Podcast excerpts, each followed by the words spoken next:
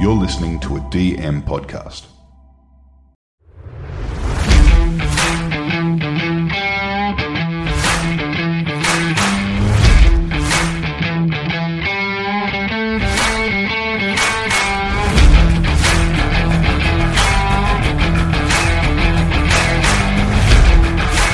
G'day guys, welcome to episode two hundred seven of Talking with T K. I'm your host Tristan Cannell, and another legend in the house today. We've got none other than the legend, South Sydney, Manly, and also New South Wales, Australia, Ian Roberts. Such a such a story, both on and off the field. Really looking forward to bringing this, you this episode. We're going to do the full ninety minutes today, given kind of some of the subjects that we touch. I thought better we play the whole thing than try to break it up. But really hope you enjoyed the episode with Owen Craigie from last week. Again, there is adult themes in this one, so please review it before you let your kids listen to it. In the coming weeks, we'll also be touching base. This week I recorded with both Tim Simona and Anthony Seibold, so plenty in store before the N R L season kicks off. Please connect with me. Instagram, you'll find me at Tristan Nell, Tristan underscore K N E L L on Twitter, or Facebook, you'll find me at Talking with T K. Old school email, Tristan at talking with T K dot com for any guest requests or suggestions for the show.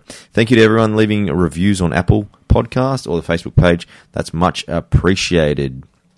I actually hope you're enjoying the new show, Talking League. So I'll continue to play that across this channel, probably until about round four or five of the N R L. Plenty of chat, plenty of people coming on, both coaches and also players. So I know plenty of people are into their rugby league. So it's not just about fantasy league or punting. You know, there's plenty of general information. If you want to stay up to date with all the news on rugby league, definitely check out Talking League. Just search it on your podcast app. The in your episode notes on your player, you also find all the direct links for things like Apple Podcasts and Spotify. I will be also having a tipping comp and fantasy league for both shows, so get involved. There is a five hundred dollars cash prize. It is free to enter, so invite all your family and friends. Plenty, you know, for both Talking League and Talking with T K, all one big family. So just head over to talking league pod dot com, or again, I'll have all the information in the episode notes. All right, guys, really excited for today's episode, and I introduce Ian Roberts.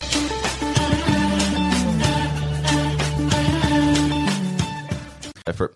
All right, guys, my special guest today is Ian Roberts. Ian is a former professional rugby league player who played one hundred ninety-four first-grade games across the N R L for South Sydney, Manly and North Queensland Cowboys. He also had a stint with the Wigan Warriors.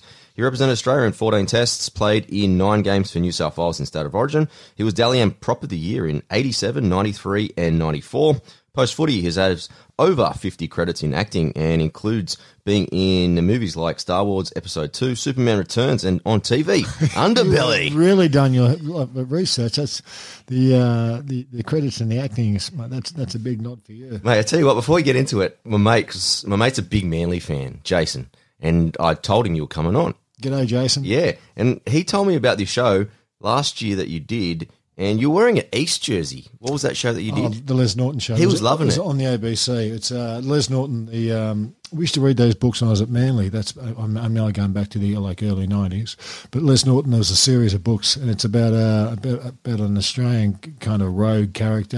Okay. Uh, knockabout. Yeah, it was very, very Australian humour. Well, mate, he rated your ability highly. So, Jace, big fan. Oh, good. Well, that's nice to hear. That's nice to hear. All right. Ian, let's rip it back to the start because, as I mentioned when I was doing research, you are a Pommy. So, was it Chelsea? Am I getting this right? That your parents are from? Uh, yeah, I'm, my my parents came. I mean, I'm very I come from very working class uh, uh, roots, mate. Um, we the family grew up in Battersea. Uh, I was yep. born in like sixty-five, and Battersea and Chelsea back then were very very working class. They're not anymore. They're okay, really, yeah, really yeah. highbrow. Yep. Uh, quite expensive, um, la-di-da, but um, yeah, I'm now talking like literally fifty-five years ago.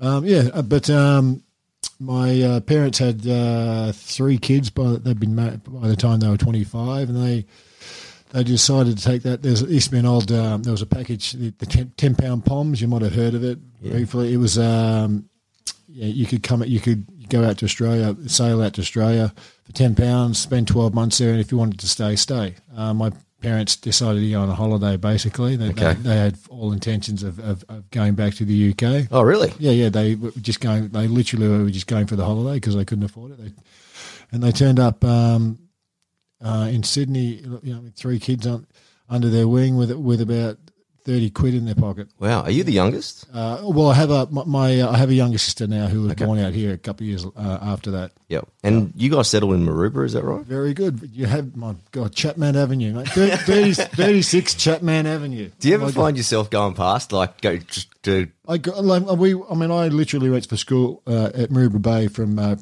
infants right through to uh, uh, year ten. Yep. Um, uh, I... Mate, I I still gravitate towards. I mean, I was down at Maroubra Beach yesterday. Yeah. I mean, I still gravitate to. to, to I find the same thing. I, I, I grew up at, at Blacktown, right. Ian, and there's a footy field that I played at all the time. So on the way to mum and dad's, I've got a choice: go down this, the main, or just just a quick little two minute detour, yeah. and I can see where I played footy. And I love doing that, mate. Yeah, I, I mean, yeah, absolutely. I um, yeah, I mean, that's just your heritage. It's just, yeah, it's always uh, always brings back fond, fond memories, mate. So, mate, how did when you came here, like? Your parents must have English accents. I'm sure that maybe at the start, did you have an English accent? Uh, I was only like uh, I was one and a half, so I've never uh, no. Okay, I, my my mum and uh, my dad passed away five years ago, but even I mean, um, even my dad still had a broad English accent. Yeah, you know, before he passed away, my mum still does now. My older sister, Julie, she's um, she's like four years older than me. She you can you can pick up. In her that she's come here when she was younger, that, yeah, yeah. That, that, that she's from, you know, from the U K somewhere. Yeah. yeah. What did your dad do for work when he came out? Uh, dad was um, just oh, don't say just. He was uh, a foreman at I C I, which is a chemicals works at, at Matraville. Yeah. Yep. He was there for like forty odd years, and my mum was um, was a cleaner. You know, like like I said, pretty working class, day to day. Yeah, um, yeah, yeah. It's interesting the loyalty, like you just mentioned. Your dad, forty years. Well, my dad worked for the Department of Defence, you know, right. the, the Victoria Barracks at Paddington. Absolutely. And no. that was that was for thirty-five years. Yeah. But for us, we kind of chop and change all the time, all the way through. Like for yourself, you played at three different clubs. You don't need to have one career now. Like, I mean, no. it's it's not you leave school. I mean, I was a sparky uh, electrician when I left school. Um, a sparky? Yeah, uh, yeah. But, I mean, it was a, it was the type of thing. And that that was, I mean, my brother was a panel, uh, panel uh, spray painter, sorry, spray painter. And my two sisters were secretaries. But the, the thing was, because my parents came from working class, we were only ever going to be trade. We had to be tradesmen. Yeah, yeah. And the girls had to have it like secretary or um, or cleaning. You know, like it, there was there was that stereotypical of what the, the gender roles were assigned at birth gotcha. type thing. And like just to be, yep. become a, an electrician, man, that was like really fancy. I mean, I I, I, I, I lucked into that, but but it was it was like in my it was kind of seen as my dad was like. Quite that thought that was quite like a like a, a big step. Yeah, uh, I well, hated it too. Did you leave in year ten? Uh, I I went back to year eleven for about two weeks and hated it. Okay, I, yeah, mate. When you were growing up, because from previous interviews, you said that you dealt with your sexuality very early. But then the other thing I found out that you were dyslexic, so yeah. you couldn't read and write. Yeah, I mean, I I mean it's Tristan. I, I um people. Are, it's funny you pick up on that, mate. I. My scariest thoughts of, of, of my childhood were uh, all around, all centered around my uh, dyslexia, yeah. not my sexuality. Yeah. But, um, things like um, uh, being asked to to to, uh, to get up and just read from the book at, at school when I was in first, first yep. and second class. I'd I'd put on this act, I'd storm out and, and run off as if I was just this angry kid. Oh, really? I was terrified, but I like yeah. I, I literally couldn't read. Um, I mean, I, and I didn't really. I didn't really address that issue, and I, don't, I mean, I only spoke spoke publicly like about it in my late thirties. I went to um, when I was like thirty-eight, uh, thirty-six. I went to NIDA, yeah, National Institute, and that's where I addressed it. And you got a degree, yeah. I mean, that's where I, I kind of uh, it was okay to be, you know, to be dyslexic. It was okay, and I, but it's still a thing now. It's um, I had a huge like um, stigma of shame. I mean, I, it, I it, that's still attached to it for me. Yeah. I mean, I still. Um, you know, I struggle with, even in, in the acting world when people say just pick up the script and read it. And yep. that is such a like Tough. a terrifying yeah. you know, Mate, I was, sentence for me. That, those those words are a terrifying sentence for me. I was because when I was reading that, because you're literally that my age now that you learnt to do these things, and I'm going, I don't think I could have got through that period of time without having to do that. Oh, let me tell you, I mean, at, at night at, at the National Institute there, they were so embracing of any faults that anyone had, and so yep. it, it was almost empowering. Like it, they, it was just wasn't an issue. It wasn't seen as an issue at all. Mm. Um, and I mean, and just to accept that um, uh, that attitude in in other people was difficult for me. But uh, yeah, it was it was. I mean, phonetics. I mean, I uh, I learnt to read. I mean, I I'm not a great reader and writer now, but I phonetically. The phonetics, I don't know if you know you know much about phonetics, no. but the phonetic alphabet, yep. like, changed my life. Okay. Absolutely changed my life. Wow. Now, mate, at school, did you, is that where you started playing footy? Yeah, but everyone did. Yeah. I mean, I, I mean, um, um, at Chapman Avenue, the next door neighbours, uh, Michael and, and Barry Riley. Oh, I still remember them. I still remember them. They um, they were playing footy from Maroubra Lions. Yeah. Um. And I just went off to training with them. My dad thought for the first, like, uh, few months I was there that I was playing soccer because it was just football. Yeah. But, um, but yeah, no, so, and that's kind of how, I mean, but um, in saying that, every kid played played footy. That's just what kids did. Yeah. And, like, and uh, for my parents, it was almost like this this surrogate uh, babysitter who could look after the kids, you know what I mean? Like, yeah. yeah. You mentioned your dad a few times. Was that a really important relationship in your life? Um, I like, I suppose like any, like, like any, Um, young person, yeah, your mother and your father, they're your role models and who you look up to. But absolutely, I had, um, you know, I had uh, later in life, I had this. My father and I butted heads a lot. Yeah, okay. Um, but there was always an intense love and, and caring for each other. Yeah, was he the first person you came out to? Um, not the first person. No, there were. Um, I, I mean, I, this, this is where it gets. They were definitely the hardest people I've had to. When I say hardest, the most confronting uh, situation was coming out. I mean, like I should imagine most L G B T I Q people would say that, that you know, confronting your family with, with that news initially is probably the most difficult. Um, no, but there were other people. You know, I had. You know, I, I'd always had like boyfriends, and when I say boyfriends. Boys, I'd hold hands, just hanging out, yeah, yeah, yeah. Like I'd always had, like ever since I was a kid, I never had an issue with. I, I never like internally have an, had an issue with with uh, being attracted to uh, to other boys. Um, I, you know, I came out to my parents. I was about twenty-two, twenty-three. Okay, yep.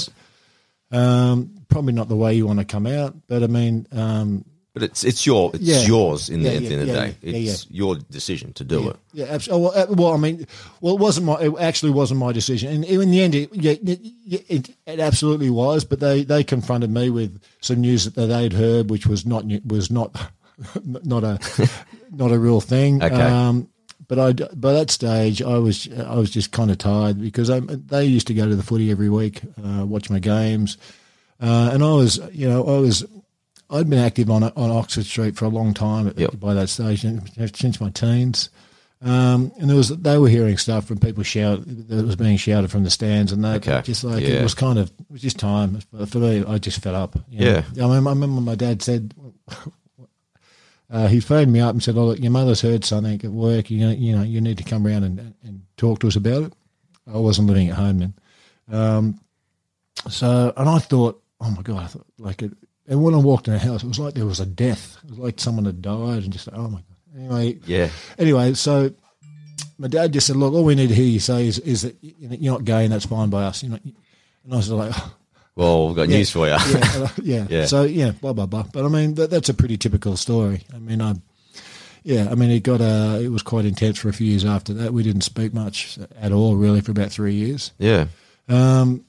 But yeah, but I mean, that that's a pretty typical coming out story. You know, I don't know if people see that as tragic or inspirational, but I can promise you there are stories out there like a thousand times more tragic and a yeah. thousand times more inspirational than mine. Yeah. I heard you speaking about how respectful the media were towards you. Oh, even absolutely. Though they knew. They were great, man. I mean, I, I, you know, I love, I love the Australian media. I feel like I need to embrace everyone around that time because it was always... I mean, Ian Roberts being gay was like the worst kept secret in yeah, the yeah. league. You know, like everyone at South knew I was gay when I was there. Uh, George Piggins confronted me. No, didn't confront me about it. Was worried about it. You know, yeah, of course. He, like, he, you're yeah, his he guy, was concerned so. about about my well being. Um, you know, I have this other this other story about um, about Bose, like Bobby Fulton, yeah, yeah. on the Kangaroo tour. This is in ninety-four. Like I love Bose. I mean, I, I I can't tell you. It was one of those moments. I just. I love the game and, and um, how embracing it can be. I remember we were on tour and, and Terry Hill was uh, was my roommate. Yep. Anyway, I got a call off Bose and Bose, and you don't get a call off Bose like unless there's something you're going to get dropped or there's some infringement or, or, or you know some uh, test from, from from the drug testing or something. I'm just like, shit. And like, he's like, I have to, I said to Terry, I've got to go up and see Bose. He's like, what, what's going on? Like you've you haven't like you haven't missed any training. You haven't been late for trainings. You haven't failed any. Like it was one of those. Anyway, so I got up there and I knocked on the door, and Bose says, uh, "Come in." And he's he's sat there and he's he, he gets something. He starts pacing back and forth, and I was like. what, I'm like, I was quite worried. He said, oh. And part of one of the rules about being on tour is you couldn't have um, partners, wives, or girlfriends stay with you in the hotel. In, in the hotel, yeah, yeah. Right? That's just one of those common rules. Yep. And I was going out with a guy by the name of Shane then. Mm. Uh, Shane was actually the, the, the mascot, uh, wasn't the he? The mascot for yeah, yeah, yeah. for uh, for, for um, Manly. But anyway, um, and Bose knew that. Like, but it was no, no one ever spoke about it. Okay, and it's just the way he was paced up and down the room, and he just said to Robbo, like, "No, like." Uh, And I was like, just say it, Bose. Whatever you got to say, mate, just say it. He said, mate, Shane can't stay with you in the room. I said, he's not. He's staying at a hotel up the road, mate. Yeah. And he was, oh, good, mate. No worries. All good.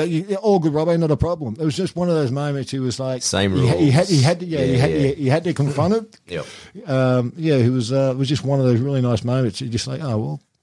Everyone's learning a lesson today. Everyone's everyone's a bit smarter today. That's a massive thing in inclusion, right? Oh, absolutely, absolutely. Yeah. Absolutely. How much has that changed, Ian, from nineties to today? Um, well, there's a conversation about it now. There's still a lot more that needs to be had, and yeah. like at school level, there's a lot more of a conversation about those around that space. Yep. Um, yeah, I mean, I, um, you know, I kind of went through that whole. Um, The AIDS epidemic. I mean, when I was, when, when I was, mm, especially for the nineties, yeah, yeah, through, yeah. through the mid eighties, and that, I mean, I was, I was, I was fifteen at nineteen in nineteen eighty, and that's like that's at the start of the, of the AIDS epidemic, and I, I just, um, and the whole, the, the journey that uh, the whole community went through with that, it's like it, it's string, and not just when I say the community, I mean the greater community. Mm. I don't, don't, don't just mean the L G B T I Q community. Everyone. Uh, yeah, yep. I mean, it was. Um, Yeah, it's lessons learned. It's um, yeah, and how different is it? I mean, it's always evolving. It's always changing. I mean, yeah, relationships in, in all formats are, are always changing. I mean, you and I have a relationship. Mm. You know, mate, so people don't f- forget that um, it, it's always a personal thing. Absolutely. Yeah, yeah. Yeah. Do you find because of the your high profile at the time and your journey, have a lot of athletes come and confided in you or anything? I've had a couple, yeah. Um, It's. Uh, I will say I, I was. I, I, I still feel a little bit. Um, I don't know if the word surprised or. I, I would have thought at this point in time. I don't know what I would have thought really. I suppose going back, uh, but I I, I I didn't think that I was I was opening the floodgates to all these for all these people to step yeah. up and say oh, I'm gay too. Or yeah, blah, yeah. Blah, blah. I didn't think that was happen- yep. going to happen. I mean, um, but I didn't think twenty-five years on. Uh, There still wouldn't be, you know. Um, there was Keegan Hurst over in the U K who, yep. who came out, and mm-hmm. like I, I didn't think he would be the first one, like in rugby league. That is, I just yep. thought that because I know of more people, well, knew of more people. Mm. Um, but I mean, you know, it's like you look at what happened. I mean, the whole Justin Fashanu thing. Mm. I mean, um, for those of you who don't know Justin Fashanu, Justin Fashanu came out. He was playing the Premier League over in England. He came out in, in nineteen ninety. Okay. It's kind of weird because I was going to come out that same year. From when I left South from eighty-nine to ninety, I'd made my mind up that I was just going to make it public because okay. I was fed up. I was going to Manly. I was getting used to it. And, and Justin came out. And because, and back then there, uh, there was no internet. Well, there was, but there was no – like everyone wasn't on the internet. Yep. I mean, we used to get our news from like reading – Yeah, of a, course, the paper. A, physic, the physical, a physical yeah, yeah. newspaper. For yep. those of you who don't know what that is, that's sheets of paper. yeah. Um, and or or, uh, or the radio and uh, and the T V. So, and the gay rags is how you know yeah. uh, they kept your finger on the pulse of what's happening in the L G B T I Q world. Yeah. Uh, anyway, so um, Justin came out in nineteen ninety, and I was I'd pl- I was planning on coming out in nineteen ninety as well. Anyway, he got such a bad reception from the me- from oh, really? English media. Oh, it was terrible, mate. They they brutal- just crucified they, him. Crucif- they brutalized yeah. him. It was terrible. Um, and in nineteen ninety-eight, he, he took his own life. It was oh, such a no. tragic. I mean, but I just do yeah. remember that nineteen ninety, ninety-one, I just like he was being so badly uh, represented and, and, and perceived, and he probably didn't do the be- a, a lot a lot of the right things for himself. He could have probably could have handled some situations um, a little different. But hey, you know, he was still the first like male in, in a professional sport internationally yep. to come out and say he was a gay man. Mm. They crucified him. Um, uh, he, I think he retired in ninety-four, which is when I came out. Yep. Um, How did that make kind of you feel after all that? Oh, when, just seeing the way he was treated was terrifying. It was just like – yeah. But, the, the, but like we were saying, the Australian media were always really respectful to me. Was there anyone in particular at the time? Oh, no, no, no, it was kind of weird because since – Uh, I mean, it's since coming out, like a lot of the journos have said, that was always a question we wanted to ask, but no one felt like they had the right to ask you which, yep. until you were ready. Yep. You know, which is kind of cool. I mean, I and I used to I used to sense that, particularly in in, in like eighty, eighty-seven and that, when I started to have a bit of success mm. at South, um, I could always like. Like, can we, like, it was always one of those questions that people yeah. just weren't asking. You could tell it was, you could, you could tell on their face that they wanted absolutely. To. Yeah, yeah, yeah, yeah. But they were, it was great. Oh, mate, what do you think the difference? Because today's the players today have a terrible relationship with the media. What was the difference between you guys and them and the media then and now? Well, yeah, but you know, everyone's in the media now too. Everyone's got a like. Everyone's got a like. A, everyone carries. Well, everyone's in like right you know, now. You, yeah, yeah, yeah, get what I'm saying. Yep, yeah. Everyone's everyone's got a camera. Everyone carries a phone with them. Everyone like you. You're accessible twenty-four seven. It's just like. And I, and I don't. I'm, I can totally understand why players are a bit hesitant and, and, and feel a, you know, there's a bit of a backward step in regards to media, um, and it's all done through the club. You know, it's like yeah, it's a totally different world now. I mean, it's you're accessible twenty-four seven. Okay, yeah, you're right. And it's social media, you can yeah, be your own media I mean. yeah, engine as well. It's twenty-four seven. Mm. Now, and back to your footy and you progressing up the ranks. What's it I hear that you were a speedster, this fast guy? Oh, well, well, Mate. yeah. Well, well, I mean, um, when I was at South, I, was quite, I, was, I suppose I was quite quick. Quick. I mean, I, that, they used to stick me out in the wing. We used to. Um, it's that thing again. When I told you doing research, you right. go, "Well, I always looked up to Ian as this hard guy that was the enforcer. I didn't know that he grew up as this sprinter." Yeah, um, but yeah, I mean, I've, I mean, I don't really know how to answer. But yeah, I mean, I was, uh, I was. In my younger years, I was, yeah, I suppose a bit quicker than normal. But I, and I suppose like a generation before me, there was Wayne Pearce who just started to, to change the way people yeah. play. He, he, he introduced a, like a science into training and into diet. And, All the training, and, and no into drinking. The, and into the right. well-being and the knowledge yep. around, and not just a, a, about the game itself, but around the game itself, you yep. know what I mean? Uh, and I suppose I kind of c- continued that with what I was doing. Um, yeah, I suppose, I mean, I was – my You know, I was also like good under the high the high ball. Oh, yeah, yeah, yeah. Like, um, but I mean, yeah, I mean it was. Um, yeah, I can't really. I mean, yeah, that was part, one of our players was was Phil Gould, uh, not Phil Gould, um, Phil Blake. Um, used to chip for me on the wing. I'd, yep. I'd, I'd, I'd go out to the wing. Yeah, he'd chip for me over to the wing. Yeah, that was one, one, an old South player. I can't try to think. What it's funny you brought up Phil Blake because I, I did a podcast yesterday with Owen Craigie. And he said that he learnt the chip and chase from Phil Blake. Um, he was, he was, he, I mean, he wasn't the original, but he was, he was originally the best. He you know, made it look good on oh, T V, no, mate. No, so chip and chase, chip and chase again. Chip. I mean, we, we who was that? I'm just trying to think. Was it Redfern Oval? I'm trying to think who we were playing against, and he chipped and chased three times. Really? Like, yeah. It was well, over like, the over the first line, over the fullback, he, over the he winger. He chipped three times. He chipped three. He, he chipped uh, twice. I think. He, uh, I think he, he grubbed at the last one, but it was three kicks. You know, and I just. I remember. Like I was, it would have been eighty-seven, maybe eighty-eight, but I just remember being like blown away by yeah. like how, how skillful this, this this guy was. Yeah, you mentioned Redfern Oval, especially back in the day, such a great little venue. The old dirt bowl, yeah, yeah. Did you go there as a kid? Yeah, we used to, um, remember the old, uh, the, the hills at the back there? We used yeah. to slide down the back there. Oh, really? Cardboard. With cardboard, yeah, yeah. The, yeah. The, the, the old original, yeah, the the hill. We, um, my family, my mum and dad were big South supporters. We used to sit okay. behind the... Uh, The Southern Post, that was our spot, uh, right behind the post. Um, so did you see some premiership years and stuff like that? Was that before you? Uh, that was that was before me. Yeah, yeah, yeah, yeah really. Um, but yeah, we uh, but yeah, we used to go down there. We, the whole family, my my auntie who came out from England as well, and her family. Yeah, like the that was our, our Saturday, Sunday, or whatever day they were playing. How good. Yeah, yeah. Who was your favourite player? Yeah, I don't really remember. It was. Um, Was George Piggins and all those guys playing? No, no? I, I saw George play. Yeah, yeah, yeah. yeah. yeah. Uh, but I was too. I mean, I wasn't.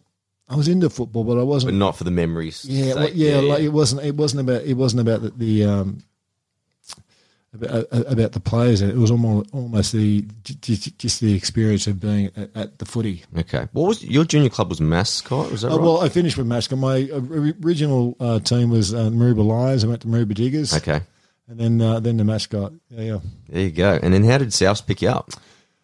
Just through the grading system. I mean, I had a couple of good um, – when I was about sixteen, seventeen, eighteen, I was I was uh, playing well at Mascot. Like a pretty familiar story. I was just um, – yeah, yeah I, was, I suppose a little better than than the average uh, – average, uh, um, again, I just got graded that way. I played the President's Cup, went through the whole Jersey Flea thing, President's Cup thing. Yep.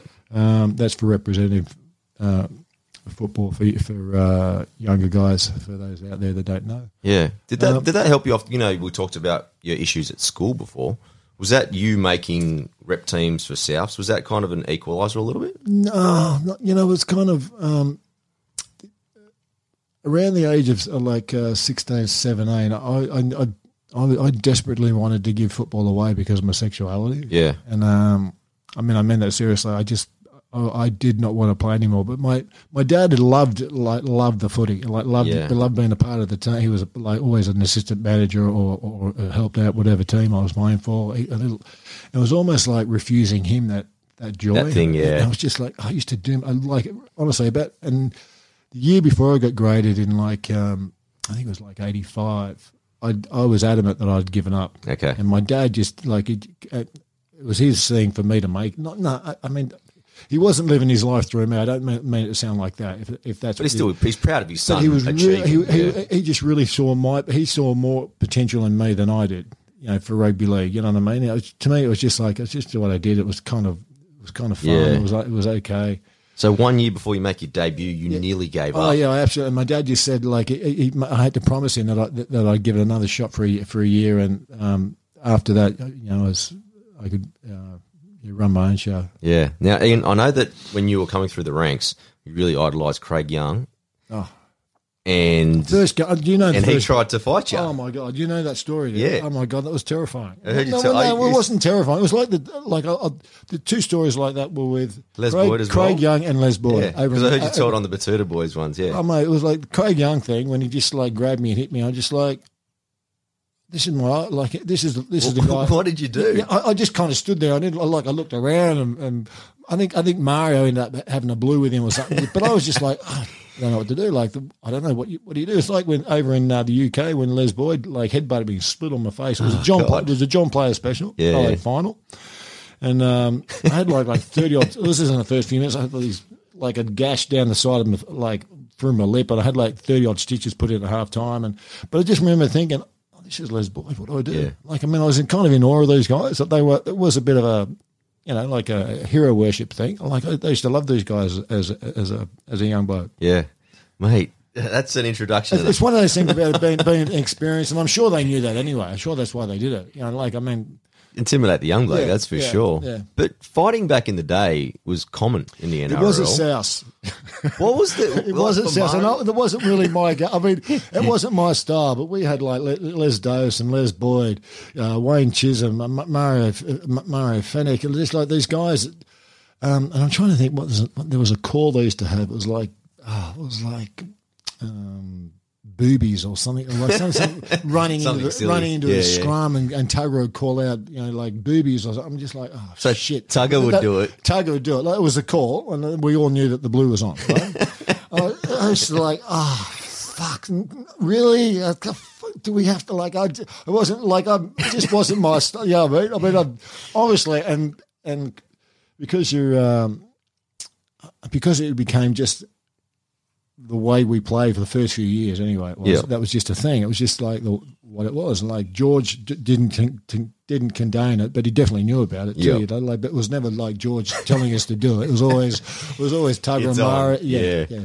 What about training, Ian? Like, there's some brutal guys there. Was training brutal at all? It was very different training. Like we, you know, we all had. I mean, we used to train at like five o'clock so everyone could get home from work. Yeah, you know, like there was still that like.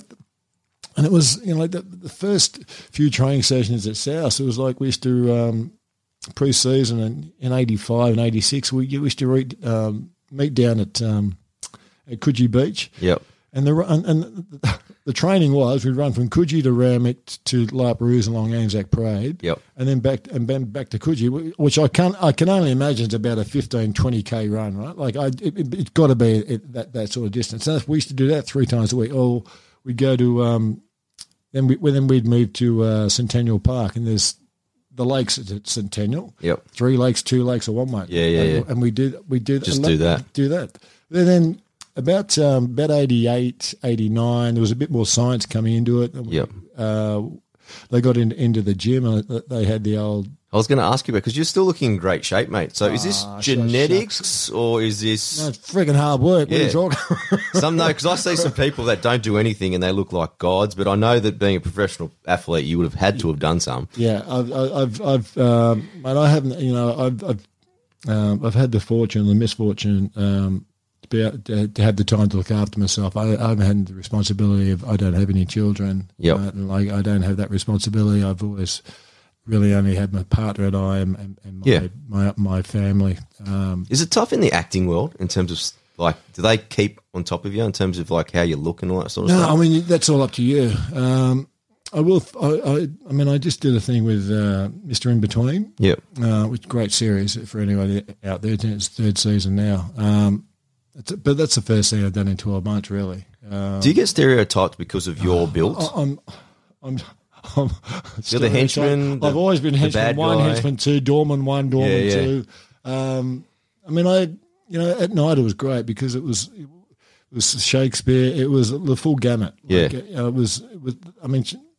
I can't tell you at, at, at NIDA it opened up this whole new other world for for me. I mean. Um, And it's one that I like. I I was so willing to embrace. It was, it was yeah. It's this whole new um, landscape that I just didn't know was before me all this time. But yeah, yeah. Wow. So, mate, talk to me about the early days of South because there was some success. eighty-seven, you made the semis. eighty-nine, did you get injured in eighty-nine? Oh, yeah, I did my groin. That's why I had the. the, the, the I mean, um, I think I played about twelve games, but after that, yeah. I was I was ratchet. I mean, um, my groin, which. Haunted me then for about three or four years, or oh, about three years after that as well. Um, yeah, I mean, it was, we, I think we'd, um, we were minor premiers in eighty-nine, but we, yep. we, we, we bombed straight out. We played uh, Balmain and then and Canberra. Canberra. Yeah. Yeah. Yeah. Um, yeah, I mean, yeah, we, uh, I don't know, I mean, what ifs, what ifs, what ifs. It, yeah. we, we were halfway through the season, we, we were pretty strong, but, you know, um, I think that was the first year Canberra won it. I mean, that grand final yeah, in eighty-nine, that, yep. was, that, that was probably you know, – that, yes, Balmain, yeah. That was one of the two best grand finals of all time, the other one being the uh, Townsville-Brisbane um, um, in twenty sixteen, was it, when Townsville won? Oh, you mean Sharkies? Yeah. Oh, no, do you mean North Queensland versus Broncos in fifteen yeah, yeah, yeah, on the yeah. bell? Yeah, yeah, yeah, yeah, yeah, yeah, yeah, yeah. Gotcha. Yeah, that was a great grand final. Yeah. Mate, you also signed with Manly. Did that happen halfway through eighty-nine? Yeah, um, yeah, and it caused like a whole lot of like uh, controversy and, and uh, created a, a real storm at South. Yeah, um, because one of their but you know one of their homegrown were leaving the nest. Um, but it set a bit of a trend, didn't it, for uh, players just, looking after themselves? Well, it kind of right? did. It kind of did. Yeah, yeah it kind of did really. Um, but yeah, I mean that was. You know, up to that time, that was like, and I'm not wobbling my head when I say that, was the money I got was quite extraordinary. Mm. And it was, um, uh, yeah, you talk about players setting themselves up. And, um, yeah, it was, but it was, it was, it was the beginning of the professional era, yeah, like real professional era, mm. like where, where it became totally professional. It wasn't, I mean, it wasn't, when I first went to Manly, it still wasn't totally professional. We still had guys working and that there. Yeah. But, uh, the, the, we were just starting to earn money. You know, one hundred, one hundred, one hundred fifty thousand, which doesn't sound like a lot today, but it was huge money back yeah, there. It would have been an equivalent of three, four hundred grand yeah. today, right? So, yeah. But given the brutality of the game and the short span, the, the of, longevity or, yeah. or, or lack of longevity, yeah, yeah, I think that's a very deserved price for what you yeah. guys are putting. I mean, your body it through. Is what it is. I mean, we know that now. It's easy to look back. I mean, there are definitely things I would have done differently, um, but you know, I, I, I suppose everyone, everyone could say that. Yeah. In hindsight. Did the what was the South's fans like? Um, they were brutally loyal to South. Yeah, uh, They loved you at the time too. You were one of their boys. Yeah, if, I mean, if you're, if you're playing in the red and green, yeah, you you, you can do no wrong. Um, what was that first time back at Redfern like? Oh, the first game when, when I played for Manly, we played um, South. We played them at um, Stadium. Uh, I broke my they broke my jaw and my cheekbone. I come off looking like like really. They're so targeted. John, John Merrick away. From the Elephant Man. I was, wow. I, I missed about four weeks after that. Yeah, my face was. Yeah, that was uh, courtesy of, I think it was Les uh, Davison and and and, and, and, um, and Mario. Yeah, okay. Yeah. Oh, no, it was Spud Carroll. Oh, Spud, Spud Carroll, that's with right. His, with his, what's Spud, it called? And like, who I played with at Manly, and who, and who I'm really good friends with, and who was a bastard. But yeah, but he did it. But yeah, he got you at he the got time. Me, yeah, yeah, yeah. And do you need water or anything, mate? No, I'm good, mate. You're good. good? Mate, one thing I did skip, and it was something important I want to ask you, was about Wigan. Like, second year in, this is something that... First year in. Like, I mean, when I say second year, yeah. I, mean, I played a couple of games in eighty-five, but I only played, uh, I played like three uh, third-grade games and then like four reserve-grade games. And eighty-six was my first full year. But for being a young bloke, like, oh, for great. The N R L players now, I feel that they should, for the first couple of years, instead of playing away in reserve grade, if they get an opportunity, I would go to the Super League. Yeah, but um, over there, we didn't have to miss any football. It was like... Because of the flip seasons. Yeah, yeah. Exactly. Yeah. Um, So that was great. I mean, um, I think like my first year at South, I, I made like nine thousand dollars. Right? Yeah, it was clear, and I thought that was great. And then Wigan offered me, I think it was like thirteen thousand dollars. Wow, like, topped to, it to, to, to play um, to play like four months. That's a deposit on a house, right? Yeah, yeah, absolutely. It, but, but, but you know, I'm talking about, and that's a, it was like, oh my god, this is crazy. And I was making like twenty thousand as a sparky. I was like, I was, I was, I was, I was rolling, man. Yeah. But I mean, look, I mean, but I mean, it was a different, but. Um, yeah, it was wonderful. I um, I played the – because in eighty-six, uh, South, we had a really young uh, first-grade team. There was about eight of us that could play twenty-three. So okay. What they did, the last three games of that year, they put us all back, anyone that could play in the under twenty-threes, yep. played the under twenty-threes because – Oh, for the semis, yeah, yeah, yeah. We ended yeah. on going and yep. we played in the grand final. We played uh, Penrith. We Did you win? Yeah, we – Yeah, we towed them up, bashed them a bit. Yeah, it was, you know, I mean, legally it was okay, but it, ethically it was. It was against men against boys, right? Yeah, it wasn't. So. That wasn't that. We just thought that. Yeah, it wasn't really. The, yeah, yeah.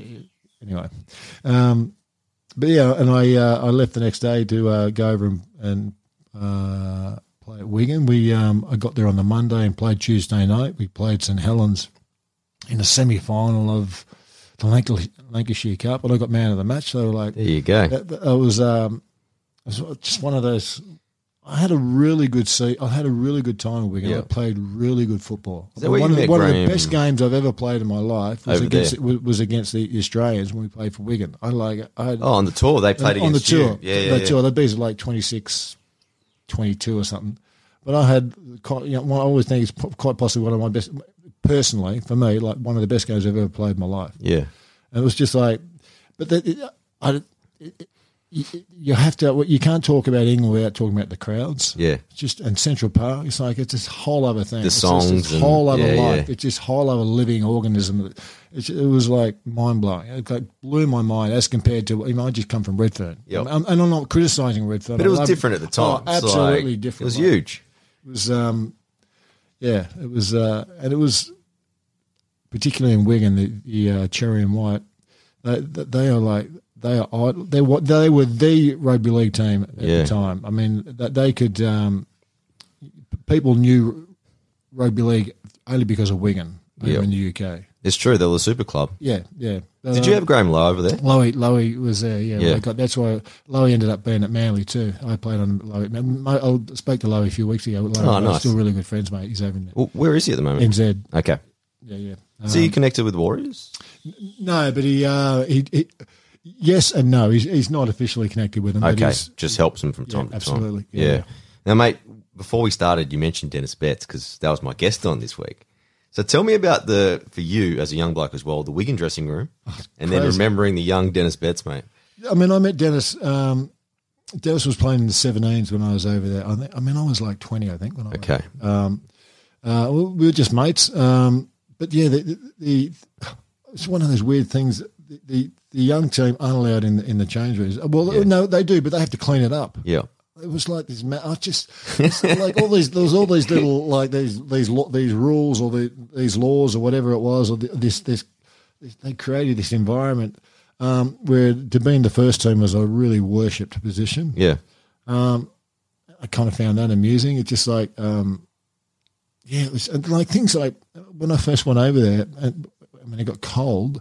I mean, they used to they used to give you shots of brandy at half time if you want. Like, really? This, this is true. Like this is this is real. Like I was just like, what is going on? Would like, you get what, blind? Like, oh no, no. Like how many did you have? Like in the end, I just thought it was well. When I first got there, I, I was, it kind of blew me off. I didn't want nothing. I was just like I was still like water and oranges. You know, it was yeah, just, yeah, yeah, yeah. I mean. um Those fields would have been cold, but, but in the winter, it, but, but in, in the winter when you run out there and you can hear your uh, your studs on the on the ice, yep.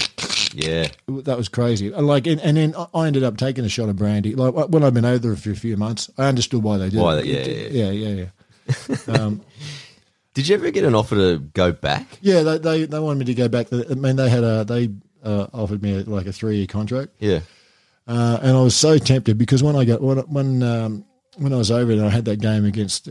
That game against Australia. I mean, but the thing was, for the first three or four games there, I'm, and I'm not wobbling my head as I say that, I got man of the match in like the first three or four games. Yeah, I remember. Then I got an offer to play for England because I was English, right? I was over, oh, I, was over yes. I was over there playing for, for Wigan because I was English. I, I didn't come under. You could have three people, yep. three uh, foreigners playing in the teams, but I didn't come under that cap because I was a Pommy. Yep.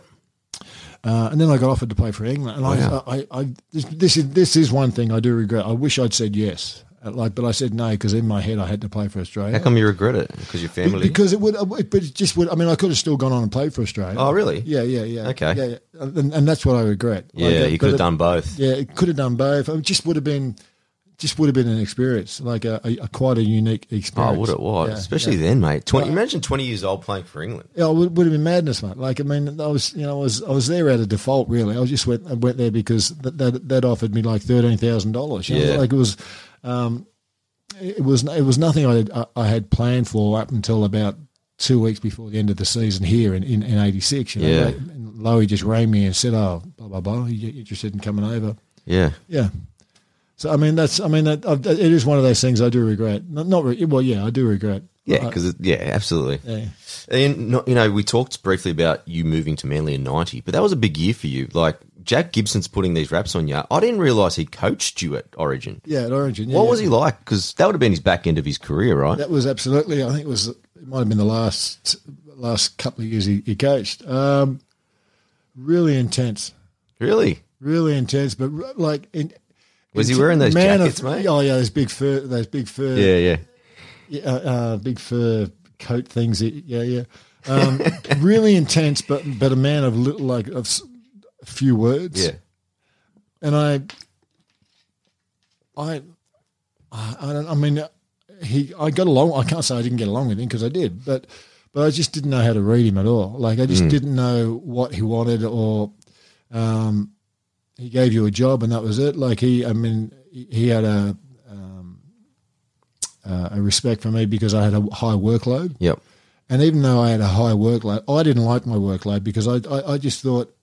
To, to me, it was just, just hitting the ball up and tackles. It was just, I mean, that's that's that's anyone can do that. Yeah, yeah. I mean, it's not until like eighty-seven I started to take chances and change my game a bit. Yeah, with the like offloads, offloads, and, yeah, and, yeah. the high balls, and going out and, and run off you know, from the wing and all that stuff. Like they're decisions I made myself. Yeah, um, yeah. The, the high workload thing is not not. I never appreciated that style. Of, I mean, I, mm. I I always had that. I mean, I always of, that was yeah. just my base. I, was, that, that, that, I mean, I was lucky. That was just my starting point. You know, but you I mean, had other chinks to your armour. Yeah, yeah. yeah, I, yeah. I, mean, I had to add those other chinks. It's just like the big hits and that that came when I was at Manly. Like yep. that was that that's something that, that I created.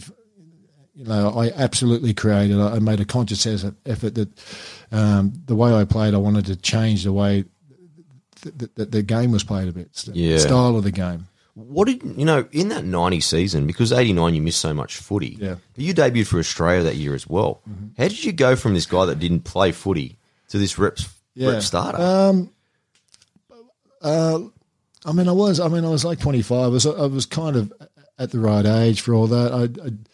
I, I um, when I at the first year at, at Manly, I had a really. I mean, I, I, I think I had like ninety and ninety-one. I had really good seasons at Manly as well. Yeah. I'd, I'd started, my, my game has started, like I said, it started to morph a bit. I'd, I'd, I'd started to uh, change my, and that's all about maturity as well. Yeah. That That's what, what you call experience. Like play, you don't learn that. That's that one. Of, that's something that can't be taught, is what I mean. You, you have yeah. to experience that, like as that as that twenty year old in, in eighty-six running out and, and getting like punched in the face by Craig Young and not knowing mm. what to do. Yeah, yeah. Yeah, that, I wasn't that same kid at, at twenty-five. You yeah. know what I mean? Did you just enjoy that extra responsibility of being the leader of the pack? I only became aware of that. Um, oh, so you didn't know at the time? Yeah, yeah. yeah. I only became aware of that. Like, um, I'd. I'd, I'd Uh, in like ninety-one, ninety-one, well, ninety-three really is when I really felt like I'd stepped up and I, I ch- like, yeah. And I'm not, I keep saying wobbling my head. I'm not shying. I'm, I'm just being honest. Like, uh, yeah, yeah, yeah. I felt like it, by ninety-three, I, I really like, I really liked the, the footballer that I was. Yeah. Okay. Um, and what and what I was able to do, and and, and um, how you know I felt like I could change the flow of a game and. Um, And I think anyone watching me at that point would know what I'm talking about. Just, just the mm. fist pumps and standing over someone after like cutting him in half, you know, like it was yeah. offloads and, and that type of thing. Um, yeah, I mean, but but uh, but there's, there's a certain sort of arrogance with that too, like and like. But you kind of need it's to, confident. right? Yeah, exactly, and that's that's what I mean. It's it's that it's a fine line, you yeah. know what I mean? It's a fine line. It was that competitive advantage you've kind absolutely. of absolutely, but everything became about winning and and, and about um, humbling the other team. You know, yep. it was always about um, you know, like if someone dies, that well, bad luck. It like that, that's an extreme, but I mean, it no, was, I know what you're saying. It's that yeah, mentality. Yeah, yeah, it's almost yeah. like. You know, I really am going to cut this bloke in half when he, when, he, when as soon as he takes that ball. That was that was my intention. Like the, um, and but but I mean, and I only became aware of that. Like uh, cement that became cemented in my conscious. Like in like ninety-three, ninety-four. And I would say anyone at Manly who I was playing with that time would know. Well, at, at, at training, that would know what I'm talking about now. And if they heard me say this, they would say, "Oh yeah, that, that was Robbo. Yeah, when yeah. He was a nut." Gotcha. Like, he was like totally obsessed with winning, w- winning this game at any expense. That's good, mate. I tell you what, when you and Chief used to start in the front row together, that was my favourite moment because oh, really? I knew New South Wales we were going to win the battle in the middle. Oh, like that's that's, that's, that's kind of good. What was it like, like to play with Chief? Chief and and and and, and Lassimo. The, the, the, the, we kind of like we're all kind of three of us. We're all different. Yeah, like we, we we're kind of the, the, the three points of, of what it is to be a front row forward. That's I, was, what, I was thinking that last night as well. Going, these three were the best of the time, but they were all, all brought something different. Very, very different. Yeah, yeah, yeah, yeah, yeah. yeah. Um, like how can you can't? I mean, and you can't fault any any part of their game. You know, yep. so it's like the Chief and and, and Lazo. I mean, uh, Lazo was a freak. I, yeah, but I mean, I mean, I, say, I, I can say that about Craig Young as well. Like, given the time and the generation, like, and, and, and their time, yep, they were they were the, the best types of players. Like Les Boyd, given his time and, and, and of his generation, he was like he changed the game as yeah. well. Yeah, Ian, like I watched this tackle yesterday from an Origin with Jason Smith, and you two collide heads, heads yeah, and yeah. you had to go off. Which is kind of the version of a H I A. Yep. If you look back now, how many times do you think you would have been put in the H I A? It's weird. I've um, I've been a part of a few studies. I actually I just last week uh, was a part of another study about head knocks and concussion mm. and the after effects. Uh, they, they, they, let me tell you, there's still so much room for improvement in, in that space mm. because it, it's still it's still being pushed aside, still being not spoken about. Yep. The discussion. I mean, the long term effects. I mean, I, I absolutely know that. that my memory has been damaged.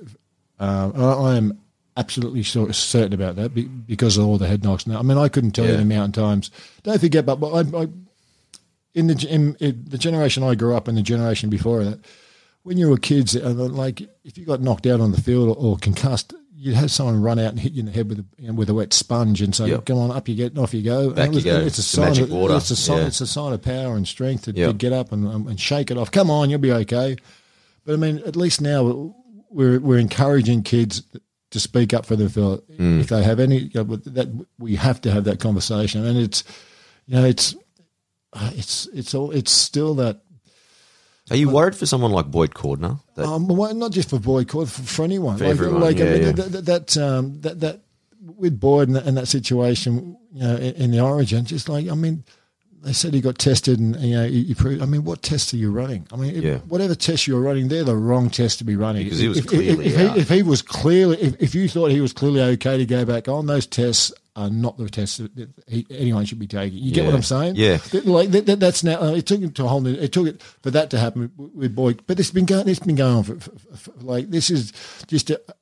Someone like regurgitating this this conversation because yeah. it's been going on. I mean, look at the N F L as well. The absolutely. N F L is huge over yeah, there yeah. with that stuff as well. Did you find when you were playing for the Cowboys, were you getting knocked out easier when the back end of your career, or did that happen at all? Um, no, I mean, no, no. I, I, I don't think. I, I think I got smarter as I got. And also, I mean, like I said, when I was at Manly, that was when I was at my worst. I mean, when I used to those hits and that, like I was always concussed. Every time I, t- I took someone out, yep. I was concussed myself. Like, I literally used to get up with that shaking and that daze. And that's scary, mate. Yeah, yeah, yeah. But, but that was just the way it was. There was nothing. We, we, we weren't having these conversations. There was no education then. about it. There no, was we no, weren't yeah. having these conversations. It's just like, and if you got concussed so much you had to go off, you go off for ten minutes and you come, you, you go back on. Mm. You know, we know now the long-term damage. And the thing is, people forget the language we use as well about head trauma. It's mm. brain damage. Yeah. You know, like I, I use that word because it's brain. It makes people sit up and think, oh, that's that's a That's that's a that's a dark phrase, brain damage. But it is. Every time you get knocked out, it's brain your it's brain damage. You're scarring.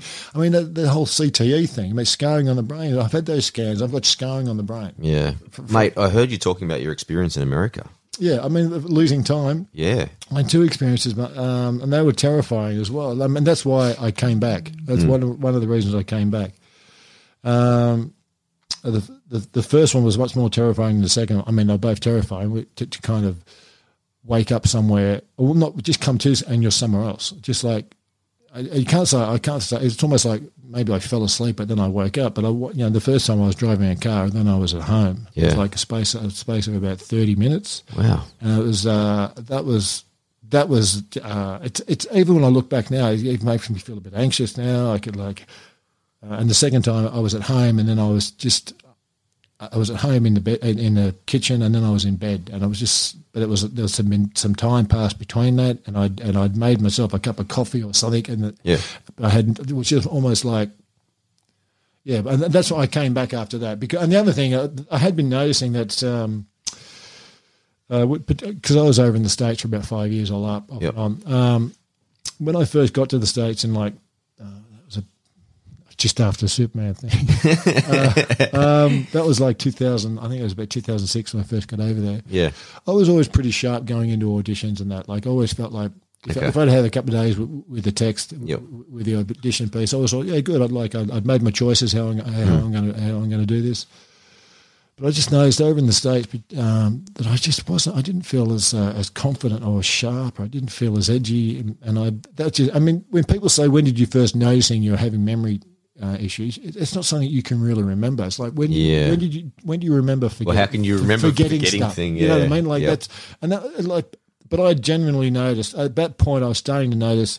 I just I just wasn't confident as confident in myself. Um, and then when I had the two episodes, um, yeah, it was that was a bit of a wake up call. I came yeah. back. I got involved in a couple of um, case studies and and, and uh, some some testing and that. Is there any exercises and stuff that you can do? Oh, on a daily there's, basis? There's loads of cognitive stuff you can do online and that, which I do, yep. do and that that definitely ha- well, my my cognitive times have improved as well. So that obviously I am getting better, but I, I often wonder if I'm just not learning the tricks that the cognitive yeah, testing's gotcha. about. But yeah, you get yeah, what I mean. It's, yep. But but I mean I do feel better about myself, so it's got to be that's got to be advantageous, if, it, you know, if nothing else. Mm. Um, but yeah, there's there's plenty of stuff that you can learn, that you can do online, and but it's just being aware of it. It's just like. Um, It's encouraging people to, to, to particularly uh, if they're involved with any sort of contact sport, mm. um, just to speak up, like just to. Um, it's good having these conversations oh, because absolutely. It's, at the end of the day, we're so macho being men. Oh, we don't want to go see the doctor, and then we do it a year later, and we could have picked it up. Absolutely, all this time ahead, but I guess your health's your health, and you can't, especially with contact like what you guys went through. It's, you know, it's it's, it's weird, but. Uh, It's like, this is going to sound like a, a weird comparison, but it's like prostate prostate cancer. Mm. Guys have a real issue like about not getting checked it because yeah, of, yeah. Of, of, of prostate, of just where the prostate is. Just mm. like they had this whole dilemma about about a doctor touching you or whatever. You know, it's, yeah, it's, yeah, it's, I know what you're saying. It's, it's, it's almost in yeah, those yeah. realms. That's how I kind of compare it. It's just like this. No, it's this, exactly the this, same. This right? weakness that that, that that that that affects men. It's it's, it's this mm. mental weakness that affects men. Oh, you know, that's you a good comparison. You can't, actually, you can't mate. be weak. Oh, my yeah. prostate cancer. Oh my God, that's a, that's up your bum. It's like that. That's a gay thing. Yeah, I'm what like, are you doing? Yeah, you know, yeah, like, yeah. I know what you're saying. You get what I'm saying? It's, yeah, almost, yeah. it's one of those conversations, but it it just needs to be had. You know, it, it, it's your life, it, mate. It it's needs your to be had. life. It's quality. Yeah. It's, not, it's not just your life. It's it's those around you and care for. It's affecting other people. Absolutely. As well. Yeah. Yeah. Wow. No, that's that's a really good topic to bring up. But mate, one year I wanted to bring you to was ninety-four because I went to this game. It was Australia versus France, right? That it, game, right? It was at. I was sitting on because it was a was it, was the capacity it, crowd. It was a ground record, right? And you scored two tries. Oh, you're talking about that? It was at Parramatta. Was it, it was the mid-year one. Yeah, right. I'm sorry. I thought you were talking about the. I thought, nah, not the one I, at the I, end of the tour. I thought you were talking about the one at the, the tour. Mid, the mid-year that, one. Right. Yeah. Yeah. Yeah. And you were yeah, killing well, it. Why do you, Why do you sound so? Why, why are you so surprised? I scored two tries. I'm not surprised, mate. I had you. I had friggin' I was. I, we were talking about. Yeah, I had mate. your first try score, even though they didn't have it back yeah, then, mate. Yeah. But yeah, mate, you killed it that day. Yeah. Yeah. Um. I, I don't know. And here's one of those things I wish I could say is that my memories are sharp. I do, I do, I obviously know the game you're talking about, but I don't, I don't recall a lot about it. You know, like I have that. It's kind of weird now. It's just, uh, just a couple of days ago, I was watching some old games. I'm just like, did I? I can't remember. Sorry, mate. I do apologise. No, I take it if you need it. No. Um. Uh. Yeah, I just I, my memory's not as sharp, and sometimes I just think. I can't remember playing in these games. You know, like that's terrible. I mean, I'm just. It's, I know I'm talking about what we were speaking about with the head knocks and that before, but you just mentioned about that Parramatta game, and I'm just now struck. I remember scoring one of the tries. Yeah, but that's all I can really remember, and I don't know if that's just because I'm getting old or if that's the thing. I mean, I've just had this wave of panic go through me trying to remember that, and this is that issue we're just talking about. Just like I just can't remember. I just, yeah.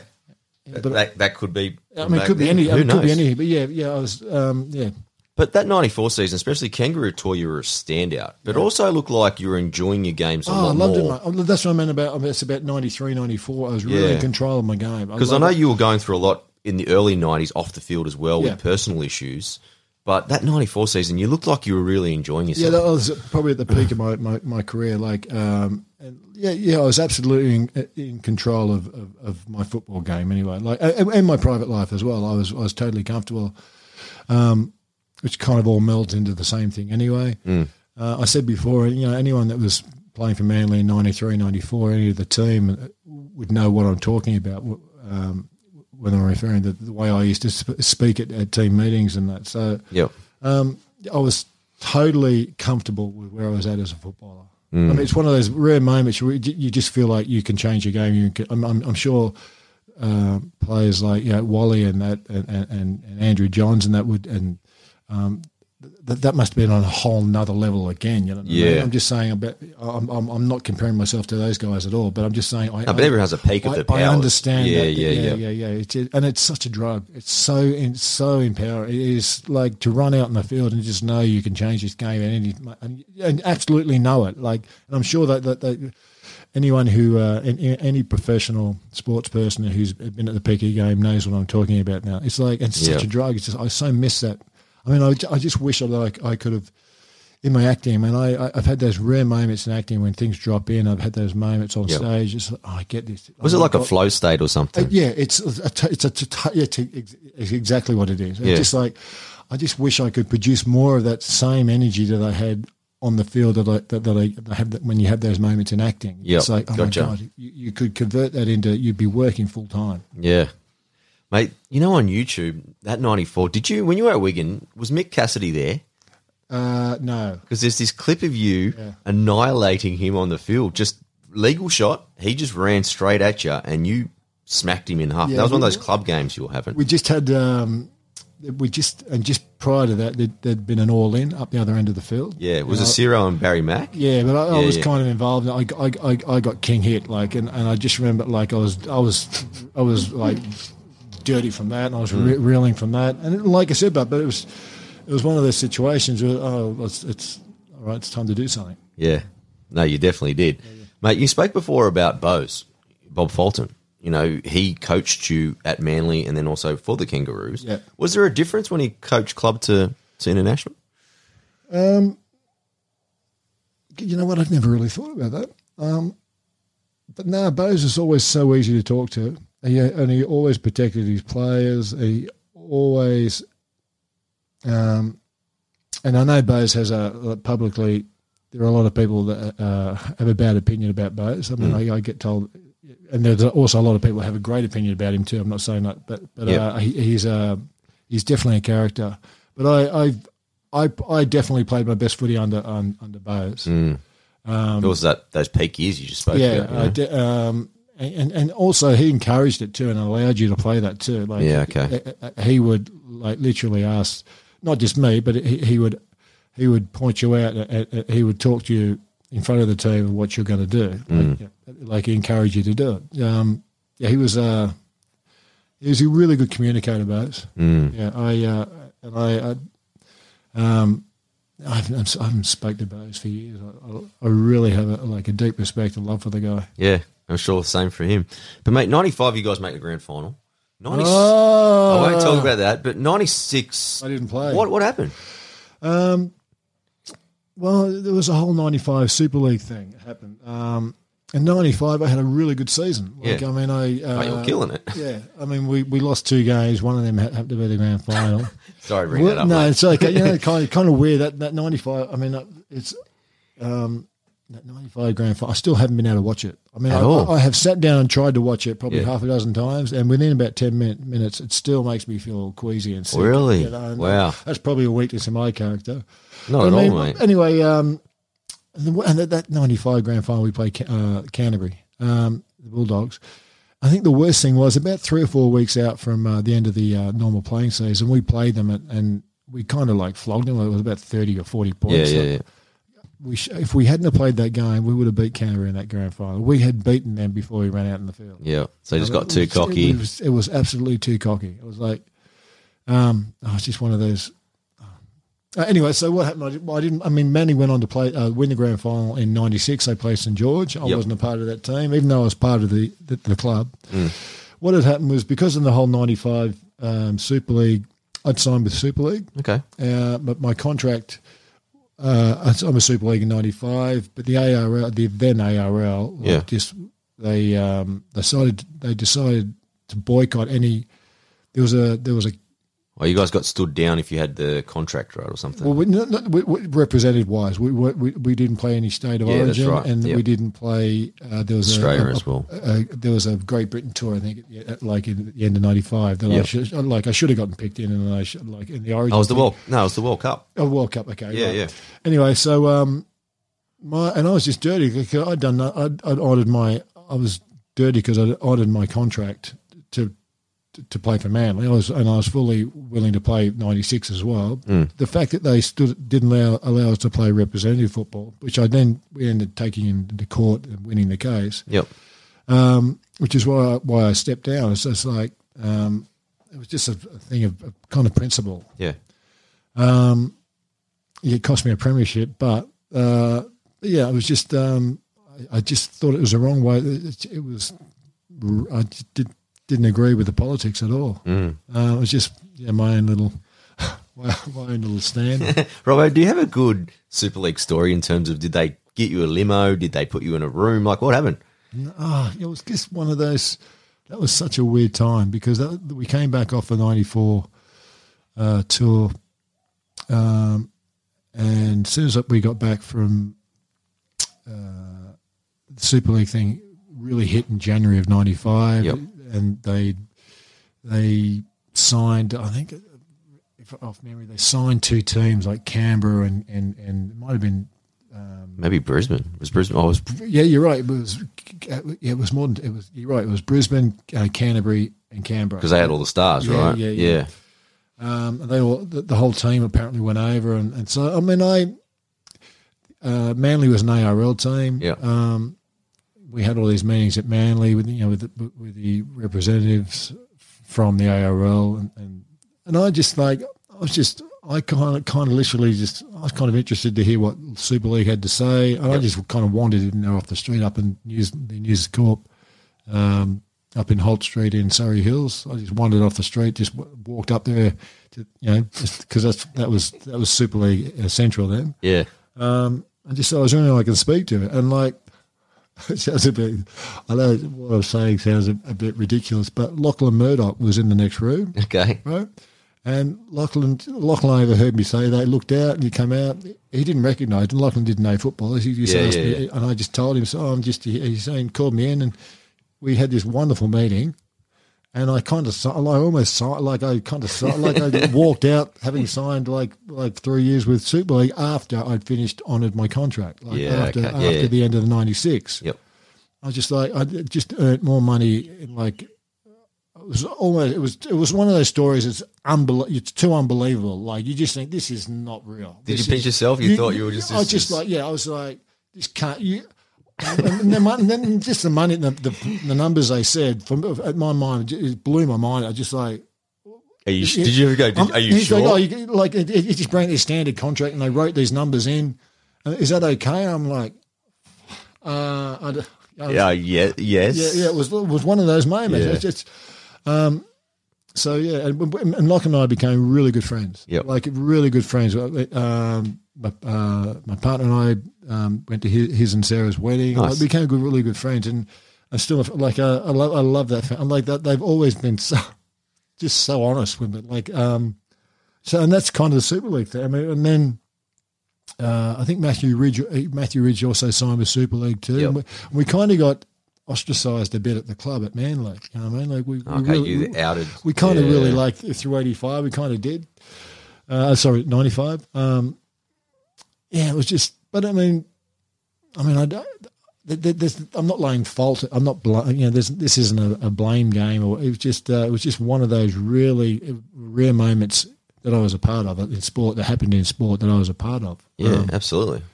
It was it's incredible. It was a, it was an incredible ride at, at, at that time. It, I mean, it changed professional sports, uh, well, men's professional sports forever. Definitely in Australia. Now, Robbo, you, you end up at the Cowboys. Love the Cowboys. What was the choices at the time for you to go to? Uh, you know, like um, there was Adelaide. There was uh, I think it was Perth as well. There was the Newcastle team. Um, yep.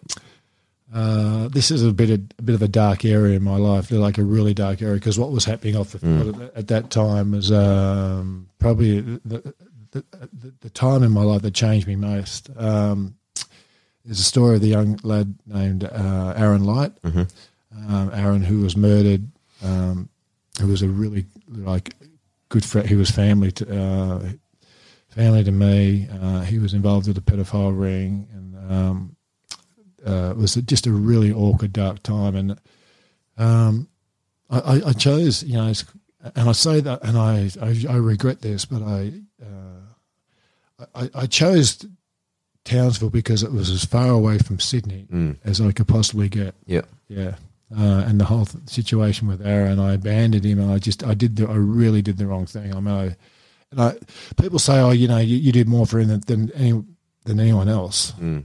But the truth is, I know I didn't as well. I mean, that, and, I, and I live with that, I, I'm, and I'm fine with that. I mean, there was a whole um, coroner's inquest I was involved with, like, like that went on for like seven years. With yeah. um, the, the guy who, who one of the one of Aaron's um, one of the men who assaulted Aaron uh, also assaulted me as a as a as a fourteen year old. Yeah. Um, It was just it's really dark time, and I yeah, it was just one of those. It changed my life. I mean, it changed everything, every direction uh, for me. Yeah, but it's but it's something.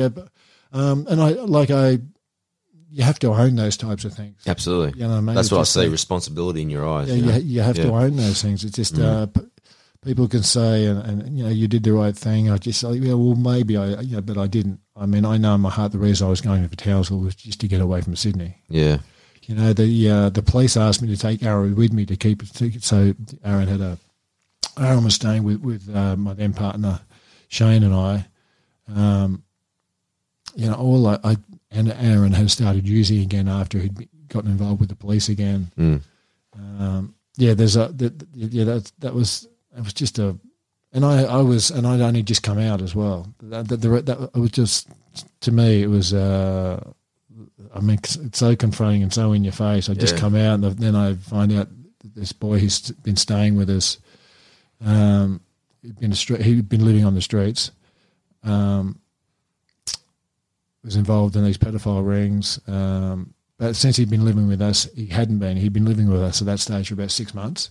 And uh, he'd been going to school. That was part of the condition of living with us. I mean, we didn't. All I knew is that Aaron was on the streets, and that uh, I'd met Aaron when he was a kid, like about eight or nine, in, okay. in a hospital, we, we, and that's how I met him at, yeah. at, at a hospital visit.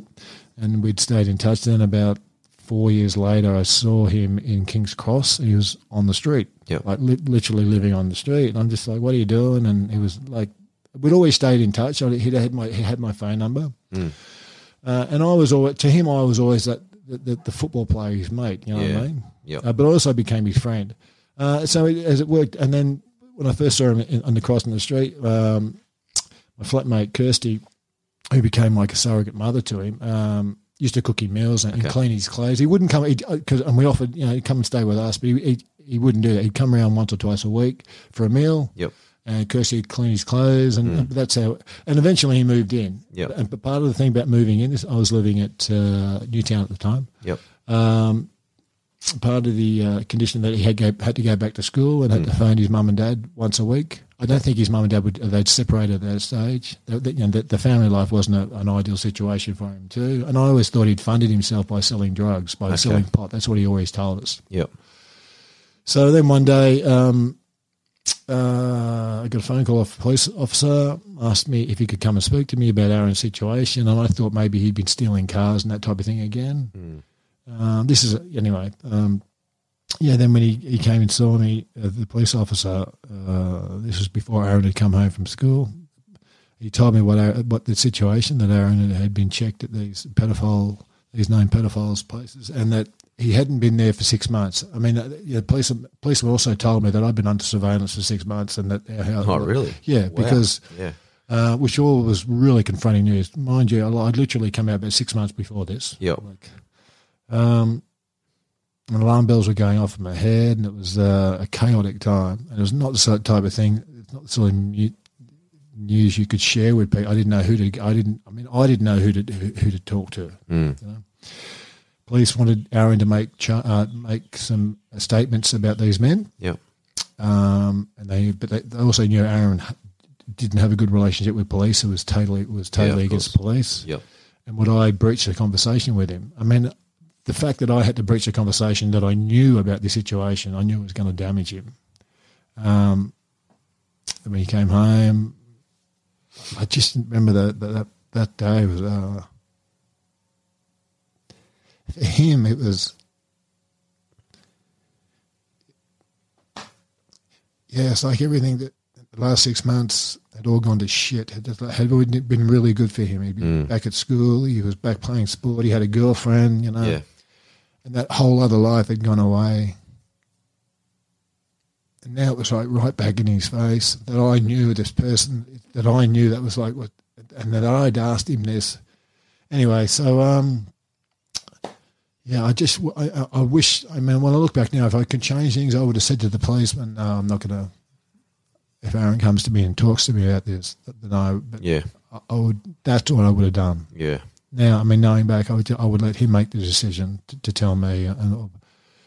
Because uh, it just, yeah, really broke the kid. He ended up, you know, he started using drugs and then again. I mean, the whole process went on for about six months. He was making statements. He went right off the rails again. Um, he had a, he'd had an issue with with addiction and that as well. Uh, so it was just one of those moments in life, just like um, that was totally out of the box. Mm. I mean, that's, uh, I kind of think um, that's who I am. Yeah. That's. That's how I see myself. That's the Ian Roberts I know, mm. like the person I am. Yeah, it's uh, still really difficult. Like it's, I'm now talking twenty, twenty-two years ago. Yeah. Yeah. I mean, and then we had the whole coroner's inquest about, you know, Fred Ricks, that's the guy that assaulted, the sexually assaulted man, also assaulted Andrew, um, um, Aaron. Uh, yeah, it's, it, having to, to confront Fred Ricks at the court, you know, for the first time, it, just, mm. it was one of those surreal. You just those surreal moments. If you could picture, if you could catch, capture that in a lens, you know, like that. that uh, the, the, the story that what was happening in my head, having this man asked me question, this man who assaulted me years before, knowing that he had assaulted Aaron as well, and having read the statements that Aaron had made, yeah, you know, it's like this surreal, sur- surreal um, time in my life. It's just the victims of, of sexual assault, you know, and, and the way that damages you in mm. court. Just having to relive it all again, it was, yeah, yeah. Yeah. Well, I appreciate the courage of yeah. being able to speak, speak Absolutely that out, no. mate. The, the reason I speak about it is because people have to know it has to be a conversation. Mm. You, you need to be able to speak about it. Just the roller coaster of emotions that you yeah. just showed there, mate. Was there someone that you leaned on, or was there something that you that got you through that? Oh, that's terrible. I started using drugs and that myself, you know, mm. like it. Um, I don't like to say it, but that did kind of get me. I mean, it felt like it got me through. I like, you know, I've been totally clean now for year, for, for yep. six years. Um, uh, I, I just, yeah, I was unprepared for it. I, I mean, I, my my current partner Daniel, we've been together fifteen years. He saved my life, mm. literally saved my life. Yep. Um, Where did you guys meet? Uh, just at the club. Okay. Yeah. Just Daniel. You said his name was Daniel. Yeah, nice. Yeah, Daniel's a uh, school teacher. Yep.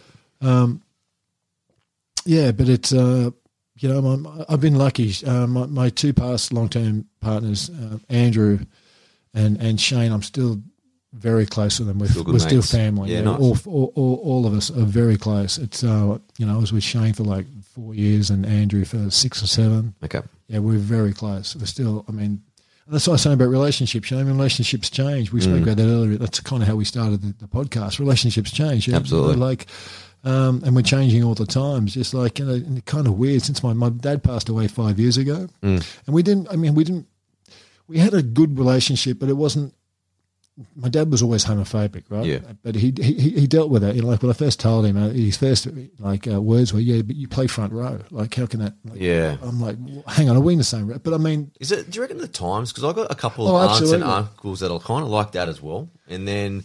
Let me, I mean, I I've got a couple of cousins that are gay, and the way they speak about them, I go, "Well, what do you like? I don't, get, uh, yeah, I don't get it, it." It's still a conversation. Yeah, that's yeah. right. That's right. You don't get it. I mean, I totally understand that situation, but I mean, like I was just saying about my dad. You know, the good thing was just prior to uh, my dad passing away, and it was um, it was pre uh, marriage equality.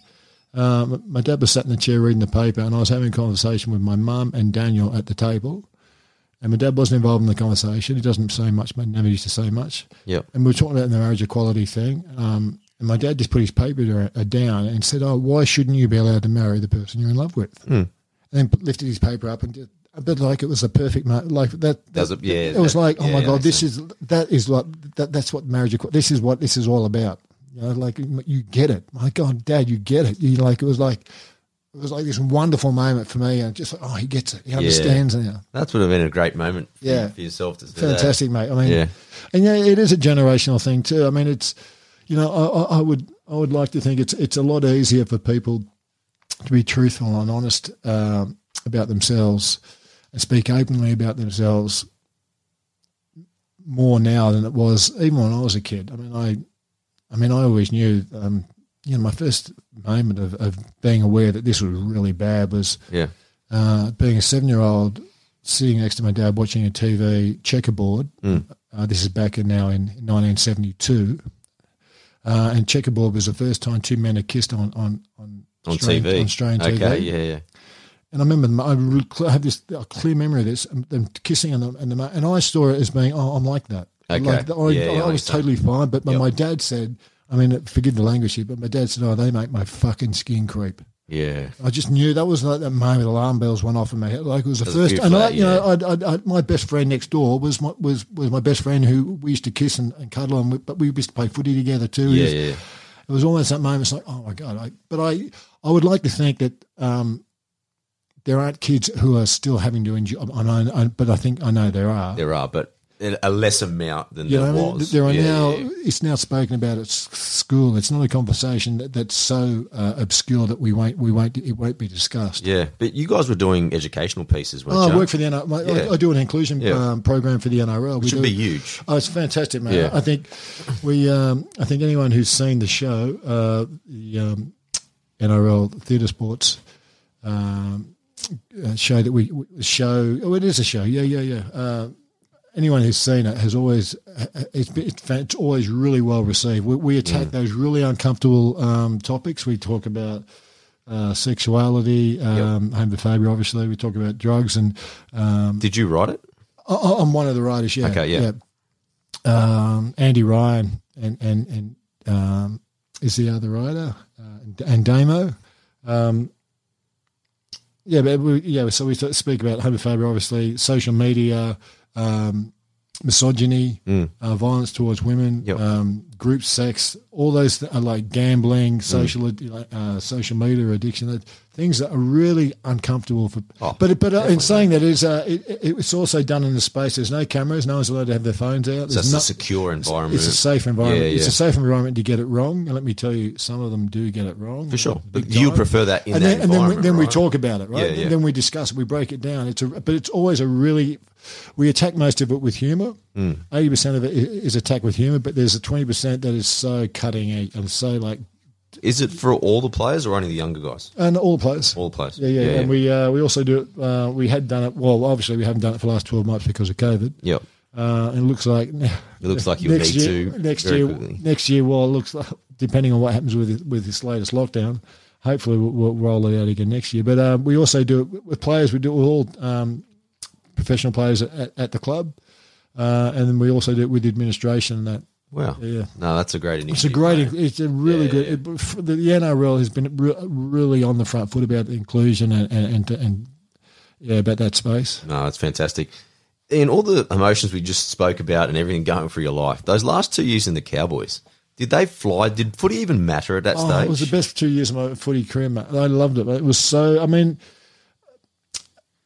uh, it, I just felt it was. It, I mean, they made me captive. Like first and foremost, Tim Sheens made me captive. Yeah, right? yeah. I like remember. This was like really big news. This is like this, this gay guy who's who's been. Yeah. Make this. Guy, I'm, I'm now in Townsville. We're not talking. We're not talking like uh, Darling, Darlinghurst. We're talking like Townsville. Like it does, did have a. Does have a bit of a um, well, they've got a bit of catching up to do in of terms a, of. From, there's a whole yeah, t- that, that redneck term. You know, yeah, I don't yeah, like yeah. to use that, but there's at that def- stage it definitely was. That element up there. Let yep. me tell you, um, Bob Catter, the whole you know Bob Catter, like, uh, yeah, I mean that the whole it is that era. It is it, it is that, it, it's that it country, was, you know. Yeah, yeah. But I will say they so embraced me, like that. Their community was so wonderful. It was almost like they thought how much of a change they could make. I know now I'm talking about the, the, the L G B T I Q space. Yeah. It's almost like the, the, the Townsville community saw, oh, we can make a real change to this space now. Absolutely. Yeah, and yeah. They really, like, they really embraced me. I was like, it was, I, the football, my football wasn't as good as it had been, and, and, and the team, we didn't get the results, you know, we probably would have wanted to. Because I think on but, paper, you guys had. And we had like, a good team, but Steve we, Walters, we, we were Lomax, an old team. We were all, your, yeah. all on our way yeah, out, you yeah, know yeah, what I mean? Yeah. We weren't fresh. Um, but the actual time up there, and Tim Sheens is a wonderful guy. Like, mm. it was just, it was, uh, it was such a. For me, the, those two years up there w- were wonderful. I was there with uh, with Andrew Cowie, my then partner. Um, it was just, uh, and I'd been under, like I said, coming from the situation I'd come from in Sydney with Aaron, and that it was for the for three years I was up there. Um, oh, it was it was such a release. It was such a freedom that I'd never, I've just never, I just never enjoyed that yeah. freedom of being this gay man and, and like. Totally open, totally, totally out and open. Yeah, yeah. And it, it yeah, I mean, I, I, I had that at Manly to a point, but it was still I was still in the closet until like ninety-four. Yeah, Manly, you know what I mean. When I say not in the closet, it was just something that we didn't speak about. Yep, that's, that's, it was total freedom up there. So yeah, it was total freedom. It was yeah. just total, me being there was there was there was no there was no bullshit. It was like that's great, mate. Yeah, mate. How did you like after all this? How did you like, especially having such a good time on the field? How did you decide that you had to retire? Um, oh, yeah, I've got a, my knee and, um, yeah, yeah, I was, Have you still got a hip problem? Oh, heaps of problems. Because I saw you walking before, and I, I my go, knee, my knee's absolutely ratchet. Yeah. My, my my shoulders. I mean, I've, I've been I've been told I have to like my shoulder replaced and, and my knee replaced and my my hip. Right. Wow. Like, so, but they're all they're, they're those stories. You just as an ex footballer, you like you don't want to get. I mean, I'm fifty-five now. When yep. I was when I was twenty-five, when I was twenty, I was never going to be fifty. You know what I mean? I yeah, mean, exactly it's right. that mentality. You, you know. Yeah, yeah. I'm just like I'm. I'm never going to carry those injuries that you, you see, you know, older guys have. Just, I'm never going to be like that. I'll always be. I mean, I've kind of looked after myself as well, but um, I mean, I can't run. I literally can't run. If I go for a run, I can't walk for a week. Um, I mean, I, I like. I, I do a lot of uh, like bike stuff. Yep. Uh, I can't do a lot of weights now because my, my both my shoulders and my lower back. I, I, I mean, I have bone on bone in both my shoulders now, which is terrible. So how do you retain such muscle? Like, is it like uh, bands and stuff? Yeah, or? stuff yeah, like yeah. that. I do a lot of lo- really low, uh, low uh, like um, I don't do any heavy weights. It's all okay. low weight types. It's a lot of body stuff. weight stuff. Yeah, yeah, yeah. yeah, yeah. Um, but yeah, but it's uh, yeah. Some days you, some days I wake up I feel great. Other days I wake up I feel like I'm one hundred, you know, one hundred five. I mean, but I mean, I'm, yeah. but that's a very familiar story for that's anyone. Rugby league player. For anyone who's yeah. who's had my my his, any sort of history. I mean, you speak to blokes like M G and that, and, and Spud. You know, yeah. I, I saw Spud not too long ago. Spud's the same. He's, yep. like, he's yeah. banged up for yeah. sure.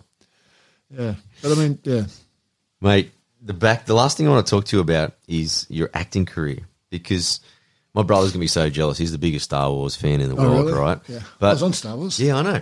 So George George Lucas, right, when you're doing your scenes, is he directing you? Oh, listen, um, he wasn't directing me at all. But like I was very – that that. But he was there, right? Yeah, he was there. I mean, I, I, I lucked into that. I fell into, into that. I was just like a featured extra, and it wasn't even a featured extra in the end. Yep. Um, I was in one of the bar scenes. It was a, like it was a week's work, but I was a, this is before I really was into acting. This is – I think that you know, that was – I might have just got, come back from Townsville. When, I mean, I, I went to NIDA in, in two thousand three Yep. Um, so I mean, I, I was always a bit of a nerd at, at school. I was always a bit of a squarehead. I mean, I was, I was, I was a bit of, I was always kind of always part of the ensemble. If there was ever a play happening at school, I was always in it. Yeah, you know, yeah. I was always, I was a terrible singer, but I always thought I, you know, I could, I could give it. Are you having a crack, mate? Yeah, yeah, yeah. No, but I, yeah. I kind of love that. I did, I did used to like to be on stage, even as a kid. I mean, so I was always kind of part of that on, ensemble. Um. Left left school and uh, like footy took off for me, um, so I kind of got involved in that world, which was all kind of un, unplanned. Yep. Uh, um, but I'd always kept my finger on the pulse with, with acting, and I'd, I'd always ha- had a, an interest in acting. Um, mm. In uh, ninety-five, ninety-six and that, there was we'd written a script about my life that never okay. never never got funding, and you know, but we carted it around for a couple of years, and that got mm. me back into the act. I'd started taking acting classes again when I was up back up in. Um, in Townsville. Okay. Um, and then fast forward a couple of years, um, back in Sydney, um, car breaks down quite literally on Anzac Parade about one hundred yards or two hundred yards up the road from NIDA. Yeah, near, true near story, Kensington. True story. Yeah, yeah. I'm like, and I, I just got out, I was walking down to down to the garage, when there was a garage down the road, walked by NIDA, I just thought, I'll just duck in there and see if there's someone, maybe, oh, you know, I'll give it a go. If, if, if someone wouldn't mind give me a hand or give me some lessons and blah, blah, blah. Yeah. Just so, only because I was a bit of a, not that I wanted to get back into acting. I just. There's an interest. Interest, yeah. Yeah, yeah. yeah. I went, went in there and met uh, Kevin Jackson. I love Kevin Jackson. Changed mm-hmm. my life. If you're out there, Kevin, I love you. Um, Is he the teacher? Or the, he, he was one of the acting teachers there. He was, he's such a, um, uh, he's my mentor. He's a champion. I can't, he just, he was the whole, he, he got me through the whole, um, dyslexia thing, and like yep. it was not an issue for him. He found like he was he, his casualness about that changed my life. Uh, anyway, so um, so I've seen um, Kevin for uh, acting classes once a week for for a couple of months, and he was like, yeah, like he was he's fantastic. He's just like, you do know you can do the the, the, the three year course if you want to, like you want to give it a, like yeah. if you audition and that. Like, and I was thinking I was too old. Yeah, I was about thirty-six or I'm a bit old now. I think I was about thirty-eight at the time. Yep. And um, uh, he said, no, you, you're not too young or too old. If you're good enough, you're old enough. Yeah. Like, and that, so I kind of um, – I, I did a year of one-on-one class, basically one-on-one class with, with, with Kevin. Yep. And then I I did the audition process, and, and I kind of got in. It was almost like so out of the blue, so out of. It was, I was not ready for that. I didn't know where I was going in my life, type thing. But I just like this was like, shit, this is really happening. I'm going back to school. You know, this yeah. is great. And the whole phonetics, it changed. It totally changed my life. It felt just fresh. Just opened just, up this, yeah. this, the, that whole freshness, that whole yeah. new world. So, oh my God, I found my place. How I, found, I found another place. Yep. It's like it, you know, life's not over because footy's over, and this is. And then, like, getting into Shakespeare and all that type of things, and being back on stage, and, and just just working a script, and just like um, being part of a production and that family and that team thing again. It was, you know, it became this whole, and yeah, that, that obsession again. It's just, uh, yeah, and that's, yeah, that's kind of where I am at the moment now. Yeah. Now, you know, you've been on like Underbelly and all that sort of stuff. Is there one project that stands out from the others that you're really passionate and oh, there's proud a about? Th- a couple of things. Um, Uh, there was a couple of things I did over in the States, actually. Saltwater, which was a movie which I worked on with um, Ronnie Kerr, who was the, the, the writer, producer. We kind of wrote it together. Okay. Yeah, that, that was, but that's a bit personal. I mean, but I'm, I've done, you know, I've kind of done loads and loads of small stuff. I've done loads of theatre. Like, anytime you do a theatre production, it becomes this whole family thing. You know? Yeah, so, yeah. Because you... Now, regardless of if it's paid work or not paid work, and most stuff in, in Australia isn't paid. You know, really? If, oh, if it's paid, it's it's you know they're, they're giving you a bus fare to get there and back. Okay. You know what I mean? Yeah, yeah, yeah. Um, which, but that's that that's part of the game. That's just part of you know, you got to get reps up, just, right? That's, but so. That's just what it is, you know. Yep. Um, Did that replace? You know how you oh, used the place in g- front of the like the crowd, like sports played in the stadium. It's yeah. all, it's, so it's, it's, like all th- it's all theatre. Yeah, yeah. You know, like, so it's, it's entertainment. That's what it is. It's all theatre. You know, it's it's all theatre. We're there, we're, we're, we're there for the enjoyment of others. You know, like, and that, that that's kind of how um, I ended up reading it and, and, and being mm. a part of it. Although I said to you before, but those moments I had when I when I was when I was playing footy, there was those moments on the field where I was totally invincible. Yeah. I, I, And those moments when things drop in, you know, like on the field, uh, you, you spoke about one with the Mick Cassidy thing and that, that yep. type of thing. Um, but there were that I had, I've had those moments on stage as well. It's just like, oh yeah. my God, I get this. I'm like, this is such a drug. This is so, well, that's great, mate. Not a lot of people that retire from sports get that. I've been very fortunate. Like I've been very fortunate to fall back into something that I still have a passion for, and still yeah. gets me up in the morning. To, it still gets me up up in the morning to go to and keep trying to find work for it. Fantastic, mate. I've got to ask you one more question. I got in trouble because I ran out of time with Betsy and I didn't get to ask him this. So all my podcasts finish with the five people you would like to invite for dinner. Oh. Just no family or friends, just anyone dead or alive. But I got in trouble yesterday, so I go, look, even though we're at the same time and I want to, obviously I'm very respectful of your time, I need to ask you because I get in trouble now. God, those questions, when people ask those questions, I don't know, like, I mean... My, my dad passed away five years ago. I'd like my dad to be there so I could have a, have a chat with him. Absolutely. Um, oh, there'd be there'd be people like, you know, like there are those super people, superheroes in the past. You know. Um, was anyone in Hollywood? Did anyone blow you away in Hollywood at all? And did you meet anyone pretty cool? Um, oh, I mean, I, I've met all these Australian great, like like Russ and. and and Hugo and all that. I've worked with Hugo yep. on a um, – we did a movie together. Don't I sound like a wanker saying that? We did. A, Mate, we did a, you did it. Me, Hugo, and, and, and Kate Blanchett, actually. But, but I mean, I, uh, I just had a featured extra. But what it was – I can't remember the name of the movie. That's terrible. Um, Hugo was playing a, a, a drug – drug Wolverine. An ex-drug-addicted um, – Hugo Weaving, this I'm talking about, uh, was playing a, an ex-rugby league player. Okay. And I had to give him some some tips and stuff. I mean, I, yeah, I, yeah. I had a role, but I we, we spent about like four or five weeks together. Yep.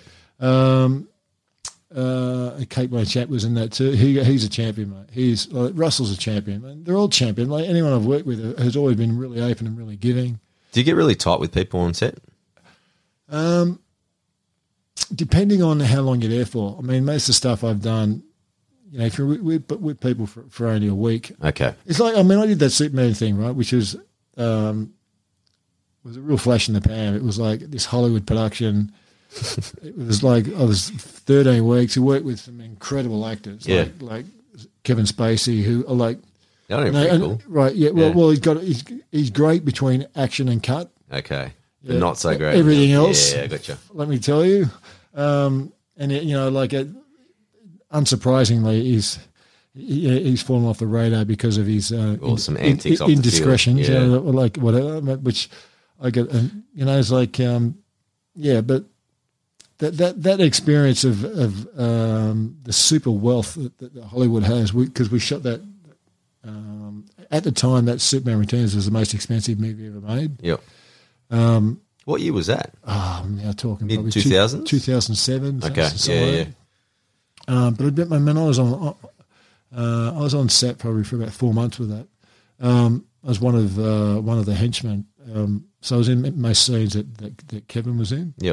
So I got, to, but I mean, I shouldn't say that, but I mean, I, no, it is what it is. It's it is what it is. I mean, but the thing meet, was, even know? with Kevin, he, he, he, he, I can understand why they put up this veil of of, of total security, but uh, I mean. Um, there are there are moments where you see them as human as well. Like you see yeah. these moments with them, they spend time. You can't not, because they spend literally we spend thirteen weeks together. Like like every day you you. Um, but I know what you're talking about. At work, it happens. There's yeah. people when they're doing something, they're the best person in the world, and then they just turn on you from doing some yeah, other oh, things. Just, so just, I know what you experience. Just, just yeah. those extremes, but that happens in every industry. I mean. Yeah, but, but in saying that, I haven't seen that happen much in the rugby league industry, which is good. Yeah, that profession, you know, but. Uh, Yeah, so I suppose Saltwater, if you asked me for, for one time, what, what was a movie we, we produced over in the States that I uh, was kind of uh, on board with from, from go to woe. Yeah. Well, Ian, it's been an absolute blast catching up with you, mate. Like I said, when I was growing up, one of my favourite players, but this has been even better because I get to know you on a personal level. So that's what I really appreciate. Before I let you leave, now you're on Twitter. Now I need to ask you, what is Did I Forget? Oh, that's uh, that's all to do with my head knocks, mate. Okay. Yeah, that was that's kind of where that came from. It's just like... Um, Uh, yeah, it's a bit of a tag I've, I've had for. Uh, it was a bit of my like. I used to ask, did I forget again? Like that, that, yeah, that okay, was yeah, kind. Yeah. That was re- re- literally was. I mean, um, yeah, that's literally where it came from. At least that, that was my thing. Oh, did I forget? Did I forget again? yeah. Oh, well, you'll never forget that handle, mate. Yeah. But, mate, appreciate you coming in. All the best for the New Year's. And like I said, everyone get following him as well because he's always got good stuff on there. So really appreciate it. It's been a blast, mate. And stay in touch, mate. That was wonderful, mate. Too easy. Thank you, Tristan. And that, guys, was Ian Roberts. Please give him a follow across the Twitter network. There you can connect with me, Tristan Nell, across Instagram, Tristan underscore Nell on, on Twitter, or Talking with T K on my Facebook. Please share and, you know, leave a review if you really liked this episode. Really helps me to continue to grow the show. Next week on the show, we're going to be touching base with Tim Simona. A really great story. This is his first interview since he was suspended from the N R L. So really great for Tim coming on. Also, Anthony Seibold's episode will be coming up as well. My show, Talking League, as you know, we've been running this across the Talking with T K channel as well. That will stop probably in the next few weeks. So please head over to your podcast app. Just search Talking League and you'll find it there, or all the info will be on the show notes. Please join our tipping and fantasy league comps. You'll find all the info at talking league pod dot com. But there is five hundred dollars cash prize for the winner, and it's free to enter. So please invite all your family and friends and get involved with the community. All right, guys, that's it for this week. I'll see you next week for Tim Simona. I'm Tristan Cannell, and this was Talking with T K.